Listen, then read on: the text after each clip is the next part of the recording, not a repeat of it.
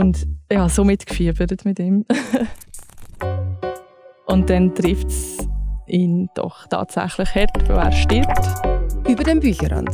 Zu verschiedenen Themen schauen wir mit unseren Orel Füssli-ExpertInnen in Bücher hinein, aber auch über den Bücherrand hinaus.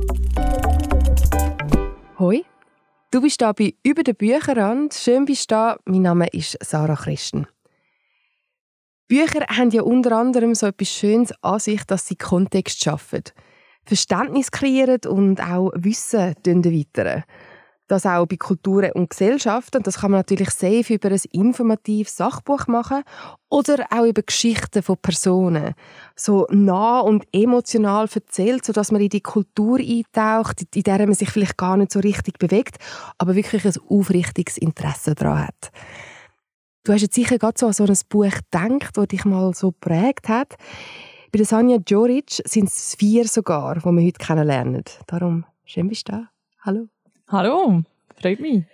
Ähm, bei uns ist es ja so, dass der Gast das Thema auswählt im Podcast. Wolltest du noch mal so schnell beschreiben, wie, wie du das Thema siehst, warum du dich für das entschieden hast? Ja, ähm, ich habe mich grundsätzlich für das entschieden, weil ich allgemein gerne Bücher lese von Kulturen, die ich nicht kenne.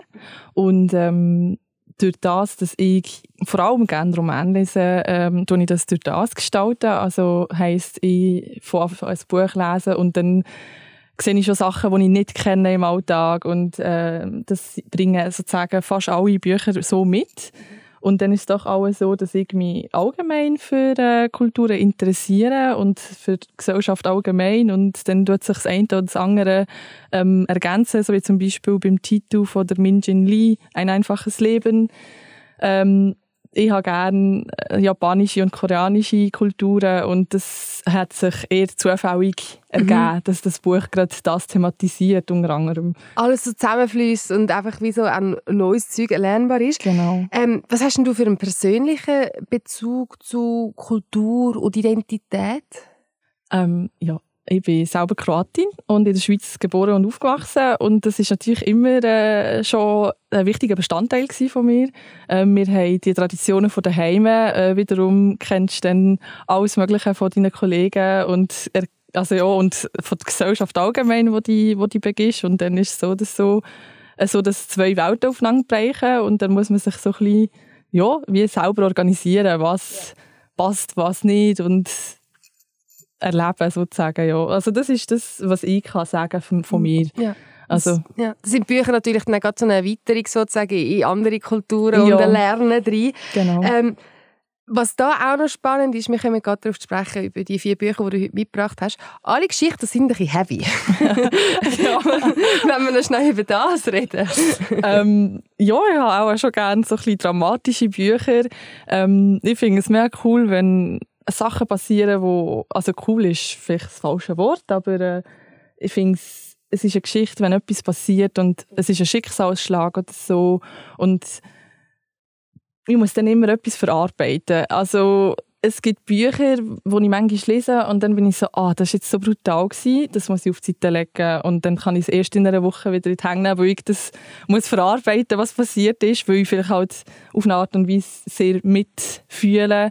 Ähm, Ja, und das ist so ein bisschen das ist aber schön, das, was ich gerne habe, ja. Es ist so, es ist so schlimm und schön gleichzeitig, aber wenn ein Buch einem doch so trifft und berührt, dass man einfach so sagt, eben, hey, ich muss jetzt schnell ein bisschen Abstand von dem haben und das schnell mit mir selber ja. ausmachen, was ich mit mir mache und dann wieder kannst du darauf einlassen. Ich finde, das, dann hat man wie etwas, also als Autorin sehr wahrscheinlich hoffentlich etwas richtig gemacht. Ja, ich denke es auch. Also, das ist, das muss man schaffen, dass ja. man so mitfühlt. Die vier äh, Titel haben sie offensichtlich geschafft. Bei dir, welche vier hast du heute dabei? Ich habe «Traumsammler» von Khaled Hosseini dabei. Ich habe «Min Jin Lee, ein einfaches Leben», «Dschinns» von der Fatma Aydemir und dann «Meine geniale Freundin» von der Elena Ferrante. Tipptopp. Und wie hast du jetzt ausgewählt? Also, wie, wie, von all diesen Büchern hast du jetzt für die vier entschieden? Hat es irgendwie unbewusste oder bewusste Kriterien gegeben? Ganz random, muss ich sagen. Weil ich ja eh schon gerne so Bücher lese mit, mit anderen Kulturen, ähm, ist, ist, hat sich das einfach ergeben, als ich gehört habe, dass wir den Podcast haben. habe ich praktisch fast die Bücher ausgesucht, die ich eh schon gerne habe. Ja, hoffentlich. ich, ja, ja, genau.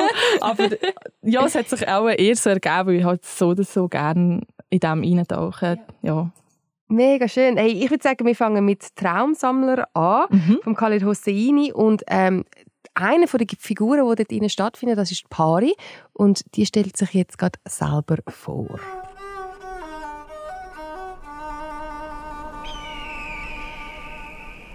Durch diese Wüste laufen wir schon so lange. Ich, Papa und mein großer Bruder Abdullah. Ich bin Pari und drei Jahre alt. Papa und Abdullah hatten einen Streit, bevor wir losgelaufen sind. Papa wollte nämlich nicht, dass Abdullah mitkommt. Aber Abdullah ist mein Bruder und jetzt ist er auch dabei. Aber irgendwas ist komisch. Papa ist so traurig. Und je näher wir bei der Stadt Kabul sind, desto trauriger wird er. Hier in Kabul hat es so viele Menschen. Und man kann auf Märkten Essen kaufen. Zu Hause von unserem Dorf haben wir fast nichts zu essen. Vielleicht sind wir deshalb hier, um Essen zu kaufen. Aber dafür bräuchten wir Geld. Und um Geld zu kriegen, müsste Papa erst etwas verkaufen. Aber er hat nichts zu verkaufen dabei, nur meinen Bruder und mich.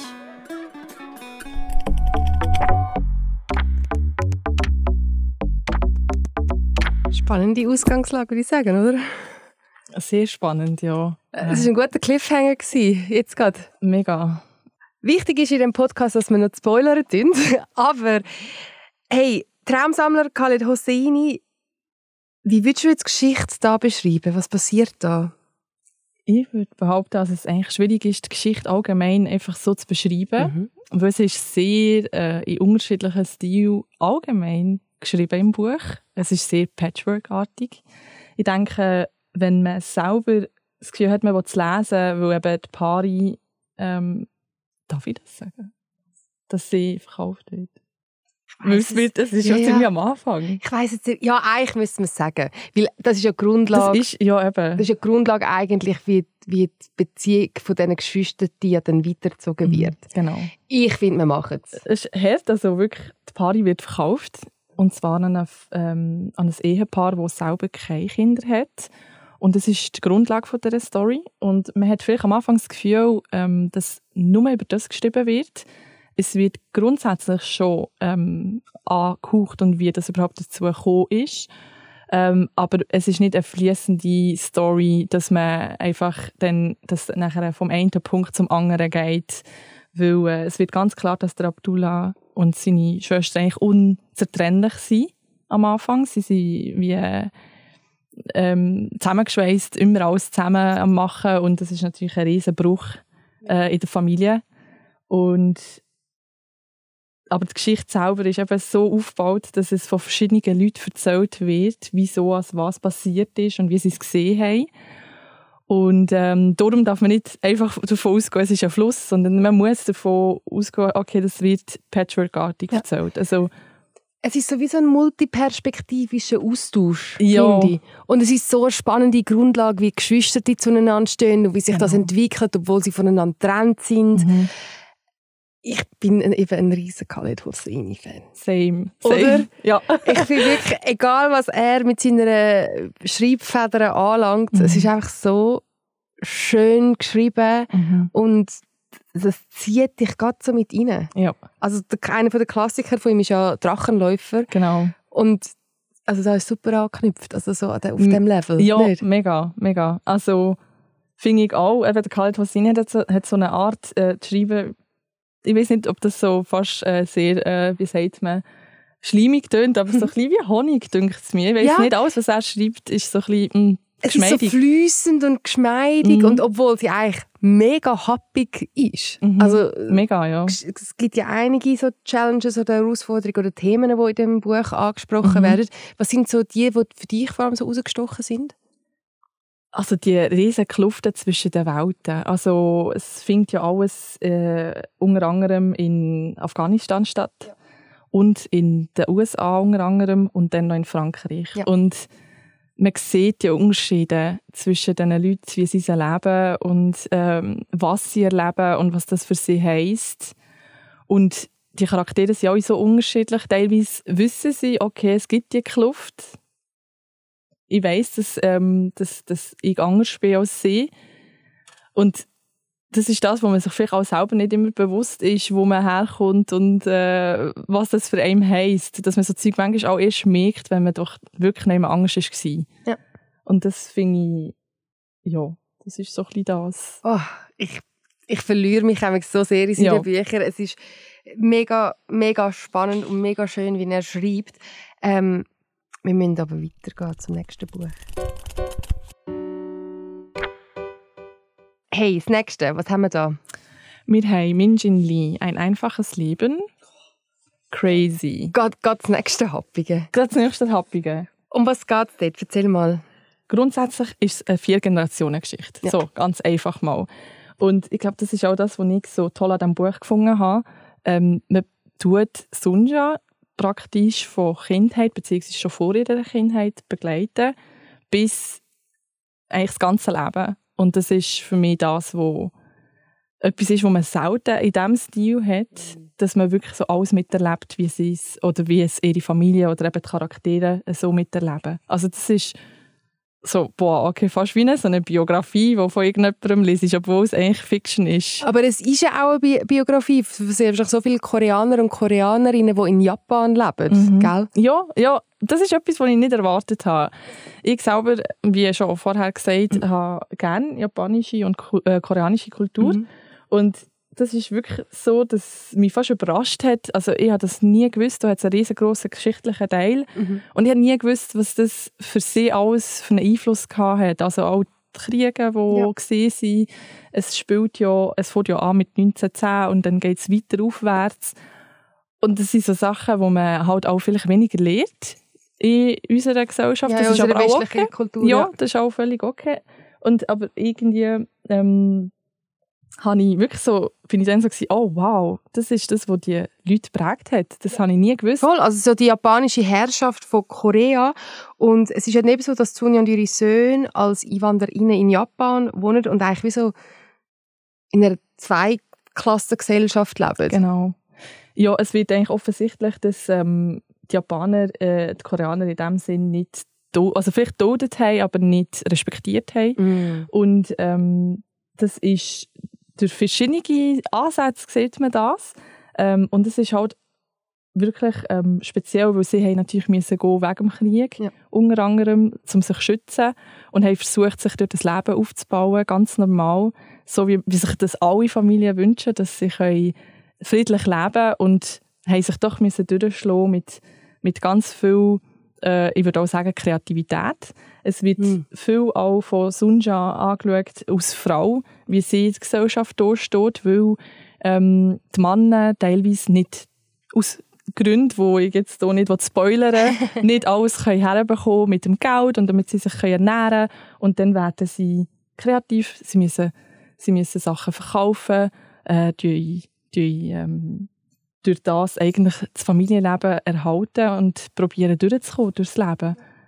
Du bist ja eigentlich über eine recht lustige Geschichte an das Buch angekommen.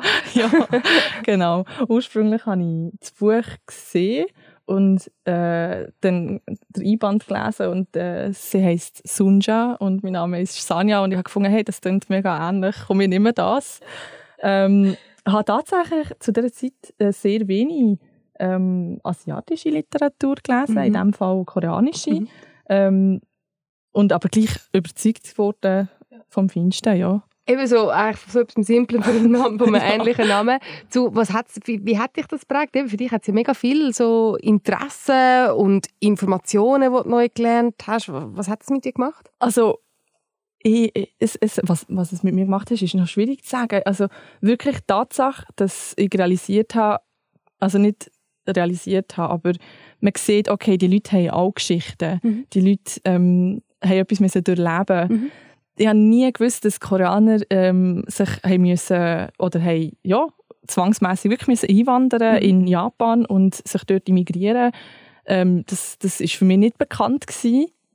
Und ähm, das, das hat mir eigentlich vor allem die Welt aufgemacht. Also ja. die Geschichte von diesen zwei Ländern. Ja. Obwohl ich sonst nicht gross Historie... Also, ja, ich finde Historie schon sehr interessant, mhm. aber ich beziehe mich meistens nicht auf das. Beziehen. Also man, ja. sieht, man hört es auch aus, dass ich eher immer so ein bisschen auf der emotionalen oder dramatischen Ebene bin.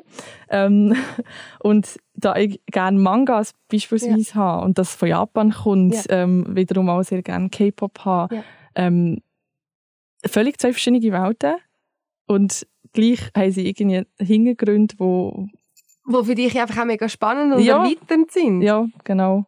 Ich liebe es, dass du K-Pop und Mangas gerne hast und bei diesem Buch gelandet bist. Es ist... Nicht? Ja, es ist etwas völlig anderes. Es ist auch... Äh, Ich finde auch ein einfaches Leben, also es ist ja auf Englisch eigentlich Pachinko, mhm.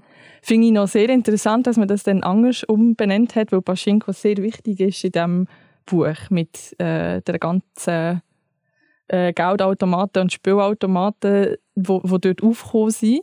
Ich kann gerade sagen, also Pachinko ist ja eigentlich ein koreanisches, ein koreanischer Glücksspielautomat, genau. sozusagen, ja. wo ja dann auch sehr äh, so repräsentativ ist, so wie das Leben oder das Glück sich yes. kann wenden. Genau. Ja, hey, eigentlich jetzt einfach so ein Pachinko lassen. Eigentlich ja, aber ich finde doch auch, dass der Titel mega passt, weil durch diesen Titel, schlussendlich habe ich sagen, hey, das ist äh, das ist eigentlich schon so gewesen, weil ähm, ein einfaches Leben, es wird wirklich ein Leben erzählt. Ja. Also und das war für mich dann so, okay, ja, das ist das Leben.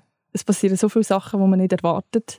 So viele Sachen, die Schicksalsschläge sind, aber die jeder Mensch durchlebt. Also das ist etwas, das jeder hat. Ja. Es ist nie einfach alles nur wundervoll. Und super nice. Ja, und ich finde, das hätte das es eigentlich können zeigen. Mit allen Höhen und Tiefs. Genau. Das gilt dann auch für das nächste Buch. Das ist eins, wo ich das Gefühl habe, viel den Sommer angetroffen haben. Das ist das mit dem violetten Einband, der schwarz dick gedruckten Schrift «Dschinns» von der Fatma Aydemir. Genau. Wieso hast du das mitgenommen? Wow, also es ist eine Familie, die in Deutschland lebt, eine türkische. Und ich finde schon nur diesen Standpunkt sehr interessant. Ich bin eben eine kroatische, wir sind, oder wir sind eine kroatische Familie in der Schweiz.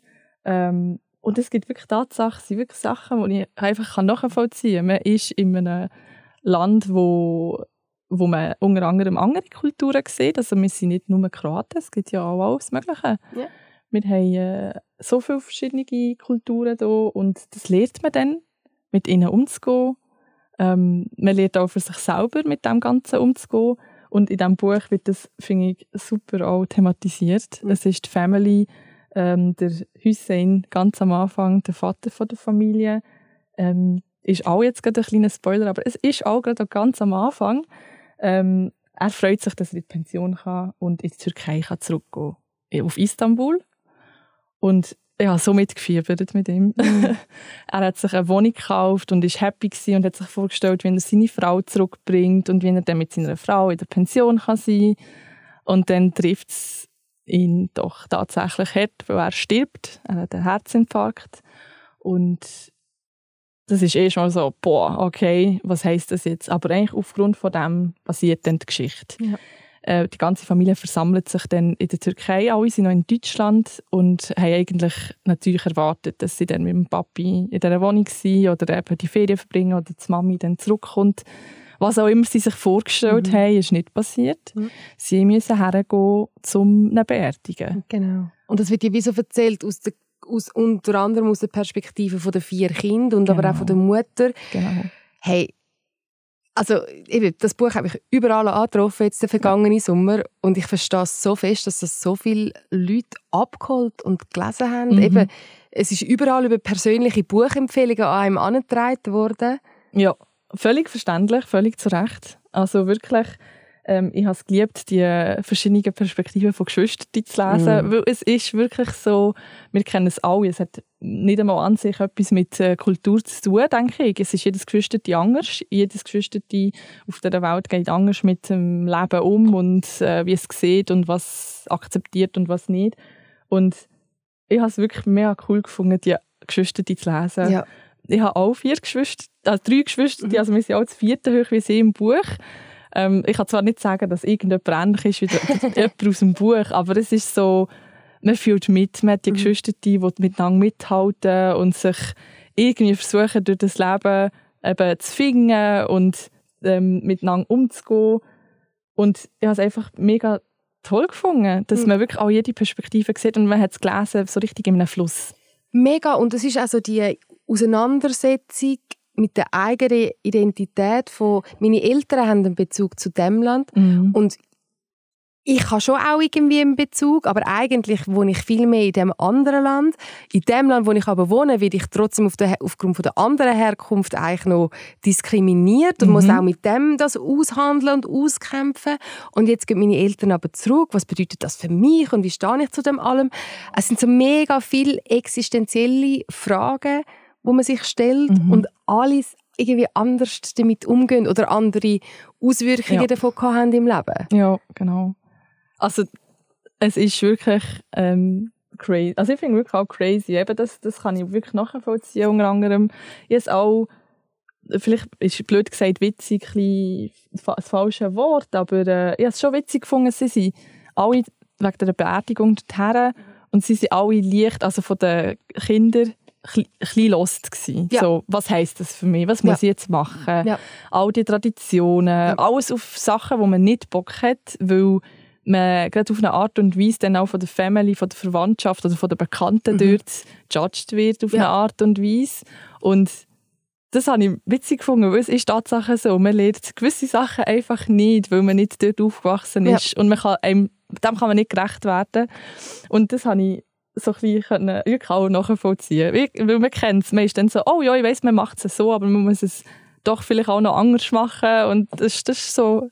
Ich glaube, es ist die Norm für alle, die ausgewandert sind und dann wieder irgendwie zurückgehen. Oder, ja.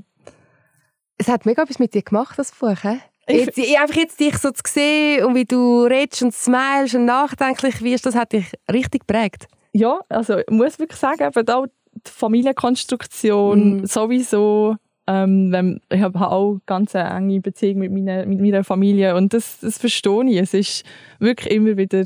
lustig, weil ich habe auch ganz viel Verwandtschaft in der Schweiz und ähm, auch unter anderem in Kroatien und man sieht die Unterschiede. Also das ist aber schon auch lustig teilweise, äh, wie, wie man anders ist halt, ja. Das Buch ist ja eben, also wir haben es vorhin schon besprochen, bei dir als Empfehlung gelandet, es ist bei mir als Empfehlung mhm. gelandet. Ja. Wem würdest du weiterempfehlen? Wer soll das Buch lesen? Alle, die ein bisschen auch Verständnis aufbringen für Leute, die ausgewandert sind. Also ein bisschen sehen, was das heisst für einen. Ein mega spannendes Buch, das mega prägend ist. Und ich glaube auch das letzte Buch, das dich auch sehr geprägt hat.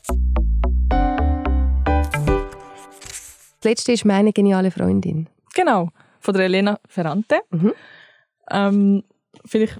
Eine kurze Vorstory, ja, das zuerst gar nicht kaufen, weil es ein Serienband ist. Es sind insgesamt vier Bücher. Ähm, und zu dieser Zeit hat es eben das Elan- äh, Elena Ferrante Fever gegeben. Und äh, ich bin dem ganz, ganz auch angesteckt worden, habe das Fever bekommen. Und ähm, das Buch selber ist wirklich «Meine geniale Freundin». Sagt eigentlich schon, um was es geht. Es geht um... Person, also es erzählt Elena selber, mhm. äh, wo im Buch vor allem Lenou genannt wird von ihren Mitmenschen. Mhm. Und sie erzählt von ihrer besten Kollegin. Oder wenn man will sagen, beste Kollegin, vielleicht ist es auch nicht die beste Kollegin, weil ich finde doch, dass sie eine sehr spezielle Beziehung zueinander haben. Ähm, und es fängt eigentlich mit dem Vorwort an, dass der Sohn von der ähm, besten Kollegin anruft und sagt, dass äh, sie verschwunden ist. Also die beste mhm. Kollegin heisst ähm, Raffaella, aber sie wird von der Lenou Lila genannt. Mhm. Und ähm, er ist völlig schockiert und weiss nicht, was machen, weil seine Mami nicht mehr rum ist. Und sie ist aber völlig gewappnet und sagt, ja, das schon immer gewusst, dass das wird passieren, weil ich bin die Einzige, welcher sie das erzählt hat. Sie hat darum, also die, ähm, Lila selber hat immer ähm, gesagt, dass sie irgendwann sich auflösen will. Und es ist sehr ein sehr spannender Anfang. Du hast jetzt wirklich da hast jetzt so einen Cliffhanger auch wieder geschaffen und noch und nöcher. Genau. Ja. Und ähm, da ist auch das Buch wirklich ein Leben von der Elena, das wir dort lesen. Genau. Das spielt ja in Neapel. Ähm, ja. mega nah in Neapel und du hast ja eh so ein ein Faible für ähm, italienische Autoren und Autorinnen. Genau, ja.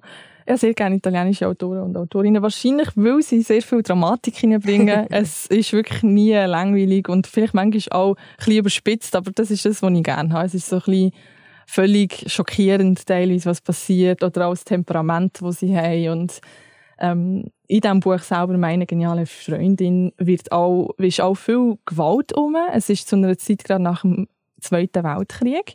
Und das habe ich tatsächlich noch einmal gelesen, aus Interpretation, dass ähm, das vielleicht noch speziell ist, dass in der Zeit nach dem Weltkrieg die Leute noch gewalttätiger waren. Mhm. Verständlich. Mhm. Und ähm, es ist wirklich so, dass in diesem Buch ganz viel die Fäuste und die Steine geschossen werden und so Zeug, wo man halt, also wo ich nicht kenne, und dann bist du so, wow, was, was passiert da? Und es sind dann Kiddos auf der Strasse, wo, wo sich irgendwie auf, aus irgendeinem Grund streiten, mhm. und dann greift man zu einem Stein und schiesst den jemandem entgegen und so Zeug, und das ist eben brutal, aber das ist dann nachher auch eine Geschichte, die mich irgendwie fesselt, also es ist dann etwas völlig anderes. Und ich finde, gerade eben, wir haben es von italienischen Autoren gehabt, sie bringen es irgendwie immer dazu, dass im ganzen Drama, das es gibt und alles, was so schicksalhaft ist, doch irgendetwas drin ist, wo man dann sich fühlt, wie wenn man irgendwo am Meer ist oder irgendwie an einer Strasse entlang läuft.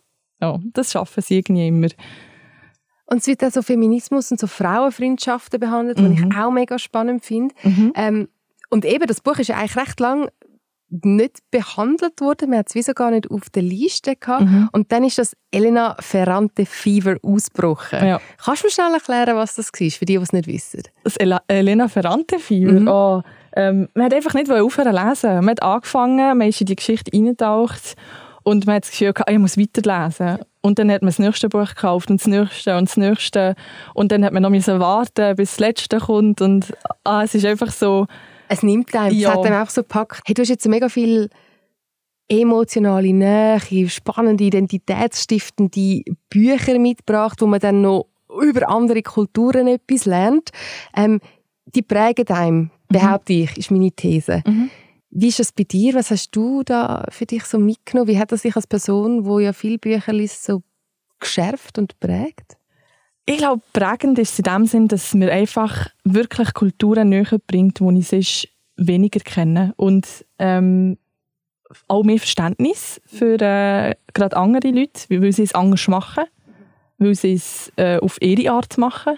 Und das ist auch etwas, das ich halt einfach kenne. Man, man hat Kollegen aus, aus allen möglichen Kulturen und das kennt man dann auch von dort irgendwie, und dann kann man das noch nachvollziehen und dann man die Verbindungen wirklich auch setzen, und dann passiert so ein ganzes Bild. Man dann denkt so, okay, ja, ich kenne es noch von dort irgendwie teilweise, und prägend ist für mich vor allem für das Verständnis für andere Leute im ja. Allgemeinen. Ja. Hey, ich habe es mega spannend gefunden, ähm, die vier Bücher dürfen nochmal kennenzulernen durch dich. Durch. Darum mhm. danke viel, viel Mal, hast du sie mitgebracht. Ähm, wirklich, also bei mir sind jetzt noch mal ein paar auf der Liste gelandet zum Lesen. Ich hoffe, bei euch auch. Hey, das war es von uns bei «Über den Bücherrand». Nochmal danke viel, viel Mal, bist du da gewesen, Sanja. Das hat mich sehr gefreut. Und euch wünsche ich bis zum nächsten Mal eine schöne Lesezeit und bis bald. «Über den Bücherrand». Jetzt auf Apple Podcast, Spotify und auf orelfüessli punkt c h.